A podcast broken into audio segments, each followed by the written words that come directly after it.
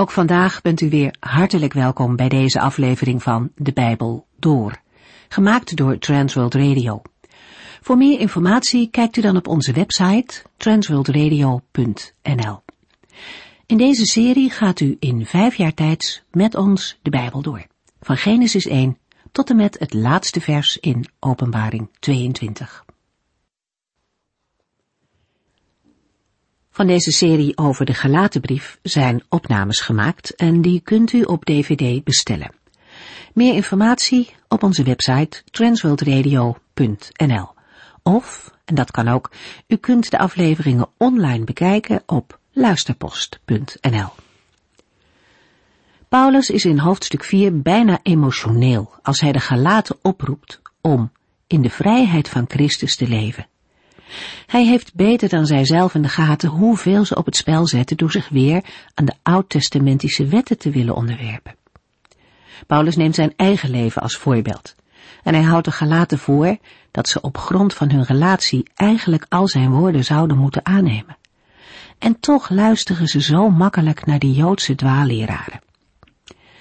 De apostel herinnert hen aan de tijd dat hij voor het eerst bij hen kwam. Hij was er toen lichamelijk niet al te best aan toe, maar dat was voor de Galaten geen reden om niet naar hem om te zien. Ze zagen hem als een boodschapper van God en hebben hem ook als zodanig met blijdschap verwelkomd. Met Paulus kwam het goede nieuws van God naar hen toe. En nu vraagt de apostel zich af wat daar nog van over is. Is hij hun vijand geworden? Hij zegt hen de waarheid. Maar in een goede relatie moet dat ook kunnen. De valse leraren zijn ijverig bezig, maar hun doel is niet goed. Ze proberen er zelf beter van te worden. En toch is hun optreden zo verleidelijk dat mensen er makkelijk intrappen. Na de persoonlijke uitweiding volgt in het laatste gedeelte van hoofdstuk 4 opnieuw een zakelijke argumentatie vanuit de wet van God zelf. Het gaat nog steeds over de verhouding tussen wet en belofte. En deze keer redeneert Paulus ook vanuit de wet zelf, met het voorbeeld van Hagar en Sarah. We gaan verder met hoofdstuk 5. In Gelaten 5 geeft de apostel Paulus in de eerste twaalf versen een samenvatting van Gelaten 3 en 4. De afsluitende argumentatie is scherp en een duidelijke vermaning. Paulus zet positief in met het werk van Christus. Hij heeft ons vrijgemaakt, letterlijk tot vrijheid bevrijd. Die vrijheid is in Gelaten 4 in het voorbeeld van Sarah weergegeven en wordt nu in de situatie van de Galaten nader bepaald. Galaten 5 vers 1 Christus heeft ons dus de vrijheid gegeven. Dat is pas echte vrijheid. Laat u die niet ontnemen door weer een slaaf van wetten te worden. De Galaten hebben in de vrijheid van Christus stand gehouden. Daarom kan Paulus zeggen, laat u die niet ontnemen door weer een slaaf van wetten te worden. In het volgende vers wordt het slavenjuk uitgelegd als het zich laten besnijden en het houden van de Joodse wetten. In vers 4 wordt dat op één lijn gezet met een poging om de wet te houden en het op die manier te proberen met God in orde te maken. Maar Christus heeft door zijn komst op aarde en zijn verzoenend lijden en sterven de gelovigen juist bevrijd van het juk van de wet. In Gelaten 3 vers 13 hebben we gelezen, Christus heeft ons vrijgekocht van de vloek die de wet over ons bracht, door voor ons die vloek op zich te nemen. En in Gelaten 4 vers 4 en 5 horen we Paulus zeggen, maar toen de juiste tijd gekomen was, de tijd die God daarvoor had bepaald, stuurde God zijn zoon, die als mens uit een vrouw werd geboren en aan de wet onderworpen was. Hij zou ons vrijkopen van die wet, zodat God ons als zijn kinderen kon aannemen. Het op zich nemen van een juk was een beeld dat in het Jodendom graag werd gebruikt voor het gewillig aanvaarden van de eisen die de Heer aan het leven van een gelovige stelt. De apostel Paulus stelt nu dat een gelovige die het juk van de wet weer op zich neemt, weer volledig in de slavernij van de Joodse wetten staat. En juist daarvan heeft Christus hem vrijgekocht. Dat het hier om christenen uit de heidenen gaat, maakt voor Paulus geen wezenlijk verschil. Immers, de Joden leefden onder het juk van de wet, maar de heidenen leefden voor ze Christus leerden kennen, ook in slavernij. In Gelaten 4 vers 3 zegt de apostel, wij waren slaven van de machten van de wereld. Wij dachten dat die ons konden redden. Later in vers 9 vraagt Paulus aan de Galaten, wilt u soms weer slaven worden van de armzalige en krachteloze wereldmachten? Met deze vragen in het achterhoofd kunnen wij ons voorstellen dat de apostel tegen de gelovigen in Galatië zegt, laat u de vrijheid die Christus u heeft gegeven niet ontnemen door weer een slaaf van wetten te worden. De apostel benadrukt de vrijheid die de gelovigen van Christus hebben ontvangen.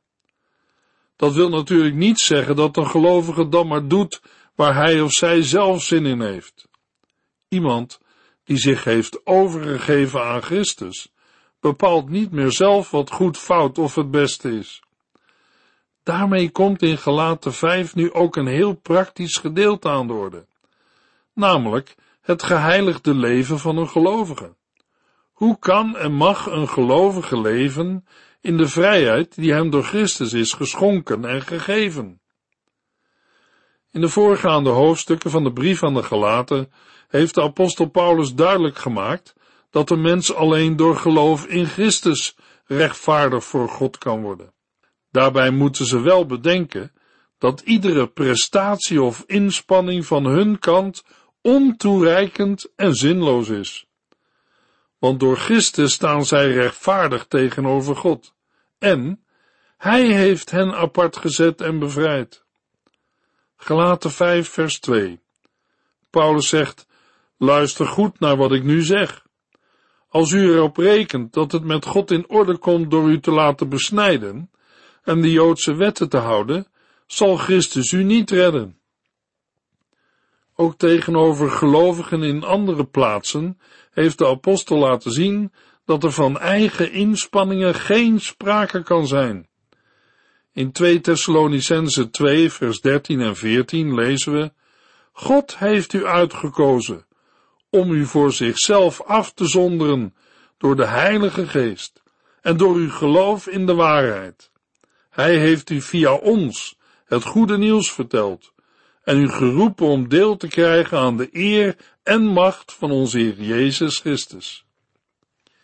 Het is voor mensen een grote schok, vooral omdat wij meestal vinden dat we het nog niet zo slecht doen, dat de Heere steeds weer laat zien dat wij door het goede wat wij doen niet bij Hem in de hemel kunnen komen. Het goede dat wij doen blijkt voor de Heere niet goed genoeg te zijn. De Bijbel zegt dat de Heer Jezus apart is gezet, geheiligd voor ons mensen. Daardoor ziet de Heer ons aan in Christus, dat wil zeggen volmaakt. Wij mensen kunnen in dit leven nooit als Christus zijn. Alleen van Hem zei God de Vader in Matthäus 3 vers 17, Dit is mijn geliefde Zoon, Hij verheugt mijn hart. Luisteraar, Christus moet u redden. Een andere manier is er niet. In wezen zegt Paulus in Gelaten 5 vers 2, ook tegen u, jou en mij, luister goed naar wat ik u nu zeg. Als u erop rekent dat het met God in orde komt door, en vult u dan maar in wat u zo al buiten Christus om had gedacht, dan zal Christus u niet redden. Sommige gelaten dachten door de besnijdenis en het houden van de Joodse wetten met God in het reine te komen. Paulus haalt er resoluut een streep door en zegt, Christus zal u niet redden. En in Gelaten 5 vers 3, ik zeg het nog eens, wie zich laat besnijden, moet ook altijd alle andere Joodse wetten gehoorzamen. Paulus heeft met nadruk gesteld dat het zich laten besnijden en de vrucht van het werk van Christus elkaar uitsluiten. Het gaat hier natuurlijk niet om de besnijdenis op zich. Die hadden alle mannelijke christenen van Joodse afkomst al als jongetje ondergaan. Paulus was zelf ook besneden. Waar Paulus zich in de gelaten brief tegenricht, is de eis die door Joodse dwaalleraren aan de niet-Joodse christenen werd gesteld. Zij moesten zich volgens hen laten besnijden, als voorwaarde om werkelijk in het heil van Christus te mogen en kunnen delen. Maar die opvatting wordt door Paulus radicaal en resoluut afgewezen en aangewezen als dwaalleer. Een mens kan alleen leven van Gods genade. Dat is de kern van het evangelie en de boodschap van de apostel Paulus. Genade betekent onverdiende gunst. Als er dan op één punt een voorwaarde wordt gesteld, hoe klein ook, waaraan wij mensen zelf moeten voldoen om onszelf waardig te maken om deze genade te ontvangen, dan wordt aan de genade van God haar kracht ontnomen en zou Christus voor niets zijn gestorven. Wie de besnijdenis als voorwaarde oplegt of als zodanig aanneemt, leeft niet meer van de genade, maar vanuit een ander principe, namelijk het doen van gelaten 3 vers 10. Paulus spreekt met grote nadruk. Hij gebruikt woorden als luister goed naar wat ik nu zeg en ik zeg het nog eens. Het is een getuigenis dat tegen onze eigen menselijke natuur ingaat. Omdat het voor ons mensen zo heel gewoon is om zelf wel iets van eigen gewicht in Gods weegschaal te leggen. De erkenning dat dit niet gaat, is uiteindelijk niet met argumenten te bewijzen. Er moet een geloofsbeslissing worden genomen. Het evangelie, het getuigenis van Paulus, vraagt om zo'n keuze. Luisteraar, gelooft u dat God inderdaad alles onder de zonde heeft besloten, ook u? En wij alleen van Zijn genade kunnen leven, door ons vertrouwen te stellen op Zijn Zoon Jezus Christus? Of denkt u toch dat u het zelf wel met de Heer in orde kan maken? En Hij u met bezuingeschal de hemel zal binnenhalen, op grond van al uw goede werken en het houden van Zijn wetten? Luisteraar, denkt u dat? Weet u wat de consequentie van zo'n gedachte is? Dat u eigenlijk tegen God zegt. Hier, het was helemaal niet nodig dat u uw zoon gaf. Ik kan het zelf wel regelen. In Gelaten 2 vers 21 hebben we gelezen, want als wij het met God in orde konden maken door de Joodse wet te houden, zou Christus voor niets gestorven zijn. Maar luisteraar, dat geldt ook als wij in plaats van Joodse wet iets anders invullen, bijvoorbeeld onze eigen goede werken.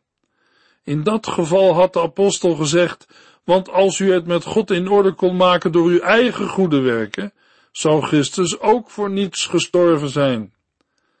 Daarom is Paulus in vers 1 positief begonnen.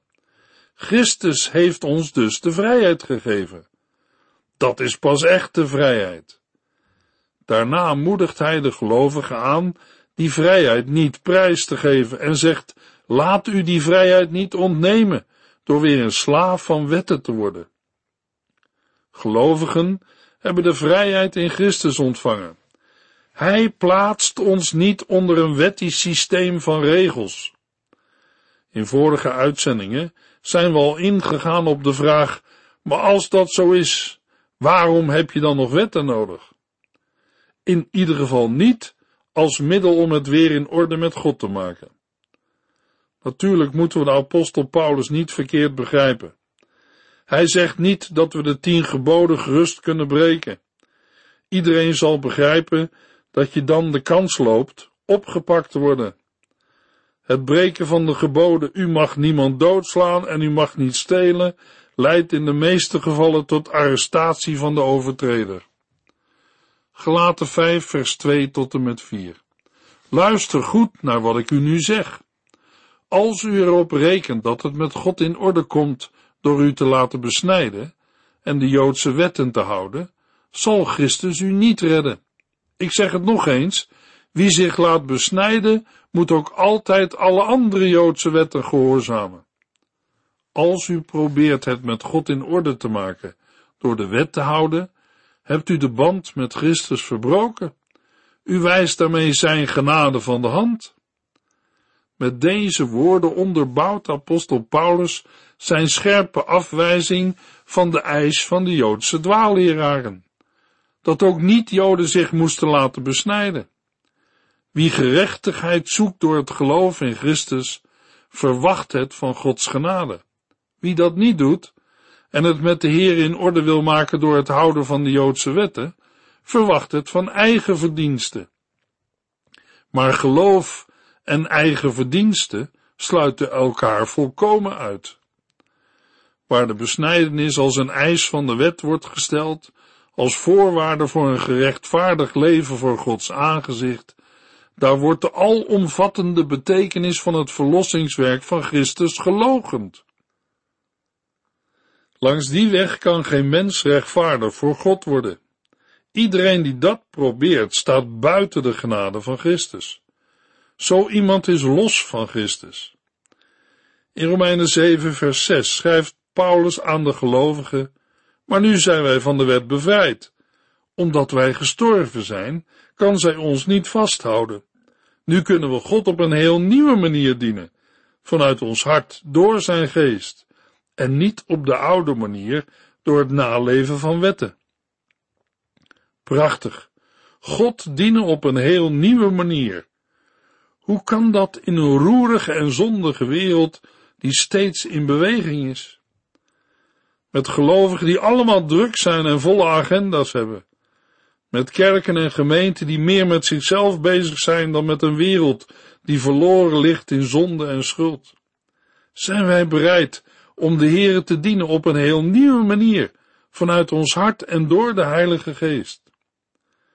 De Heer Jezus zegt tegen Zacchaeus in Lucas 19, vers 9 en 10, Er is vandaag redding gekomen in uw huis. Nu bent u echt een zoon van Abraham. Ik, de mensenzoon, ben gekomen om afgedwaalde mensen te zoeken en te redden. Later stuurt de heiland zijn discipelen uit om alle volken tot zijn leerlingen te maken. Doop hen in de naam van de Vader en van de Zoon en van de Heilige Geest. Leer hen altijd te doen wat ik u heb gezegd. En vergeet dit niet, ik ben altijd bij u, tot het einde van de tijd. Daartoe moesten de apostelen en de andere gelovigen wachten op de uitstorting van de Heilige Geest. Zonder de Heilige Geest was er geen vrijmoedigheid om te getuigen van Christus. Zonder de Heilige Geest wist niemand wat hij zeggen moest en mocht er geen zendingsreis worden gemaakt. Toen werd de belofte van de Heere vervuld. De Heilige Geest werd uitgestort en ze werden allen vervuld van de Heilige Geest en spraken woorden die de Heilige Geest hun ingaf. Vandaag is de Heilige Geest nog steeds uitgestort en ook de belofte van de Heiland is niet veranderd. Ik ben altijd bij u tot het einde van de tijd. Met de constatering van de apostel Paulus uit Romeinen 7, nu kunnen we God dienen op een heel nieuwe manier, vanuit ons hart door zijn geest. Dan moet het vandaag toch ook lukken om de Heer op een heel nieuwe manier te dienen. Luisteraar, wilt u de Heer op een heel nieuwe manier dienen? Ja, maar zal iemand zeggen, hoe doe je dat? Met open ogen door de wereld wandelen, achter de Heer Jezus aan. Tijdens al de dingen waar wij overdag mee bezig zijn, dingen die belangrijk zijn en allemaal vandaag en nu moeten gebeuren. We kijken en letten op mensen om ons heen. We bidden dat de Heere vrijmoedigheid geeft en een open deur om de mensen die u, jij en ik mogen ontmoeten, te bemoedigen met zijn liefde. Om dat te illustreren vertel ik u de geschiedenis van een evangelist uit Amsterdam. Mogelijk dat u de geschiedenis kent uit het boekje Het Vaderhart van God. Ik was juist een week in Noorwegen geweest, waar ik een druk programma vol lezingen en gesprekken had afgewerkt. Ik was doodop. Ik breng erg graag tijd door met mensen, maar na een hele week elke dag 18 uur in touw te zijn geweest, wilde ik nu alleen zijn. Ik wilde even geen mensen zien. Terwijl ik uit de taxi stapte, die me had afgezet bij het vliegveld van Oslo, zond ik een stil gebed omhoog. Mijn verzoek was eenvoudig. Het enige waar ik om vroeg was een stoel in het vliegtuig met wat extra beenruimte, zodat ik mijn twee meter lange lichaam kon uitstrekken tijdens de drie uur vliegen naar Amsterdam. En wat rust. Toen ik door het middenpad van het vliegtuig liep, een beetje voorover gebogen om mijn hoofd niet te stoten tegen het plafond, zag ik een lege rij stoelen. Bij een nooduitgang nog wel. Dat betekende extra beenruimte en een rustige vlucht terug naar Schiphol. Ik zette mijn tassen op een van de stoelen en bedacht voldaan. God is goed, omdat hij mijn gebed voor een beetje rust en vrede had beantwoord. God begrijpt hoe ik ben, dacht ik bij mezelf. Toen ik me omkeerde om te gaan zitten, kwam er een wat slordig geklede man met een brede glimlach op me af en begroette me luidruchtig. Hallo! Ik hoorde hoe de man plaatsnam in de stoel achter me en schonk verder geen aandacht aan hem. Ik besloot wat te gaan lezen. Na enkele minuten verscheen zijn hoofd naast de stoelleuning. Wat ben je aan het lezen? vroeg hij. Mijn Bijbel, antwoordde ik wat ongeduldig. Kon hij dan niet merken dat ik met rust gelaten wilde worden? Ik leunde achterover in mijn stoel, maar een paar minuten later gebeurde het weer. Dit keer boven mijn stoel. Wat voor werk doe je? vroeg hij. Ik wilde niet verzeild raken in een lang gesprek en besloot mijn antwoord kort te houden. Een soort maatschappelijk werk, zei ik, in de hoop dat zijn belangstelling daardoor zou afnemen. Het hinderde mij dat ik niet de hele waarheid vertelde. Maar ik had de moed niet om te zeggen dat ik in de binnenstad van Amsterdam werkte en hulp bood aan mensen in nood. Dan zou hij misschien nog veel meer vragen gaan stellen. Vind je het goed als ik bij je kom zitten? vroeg hij, terwijl hij al over mijn benen stapte. Hij scheen volstrekt ongevoelig voor mijn pogingen om een gesprek te vermijden.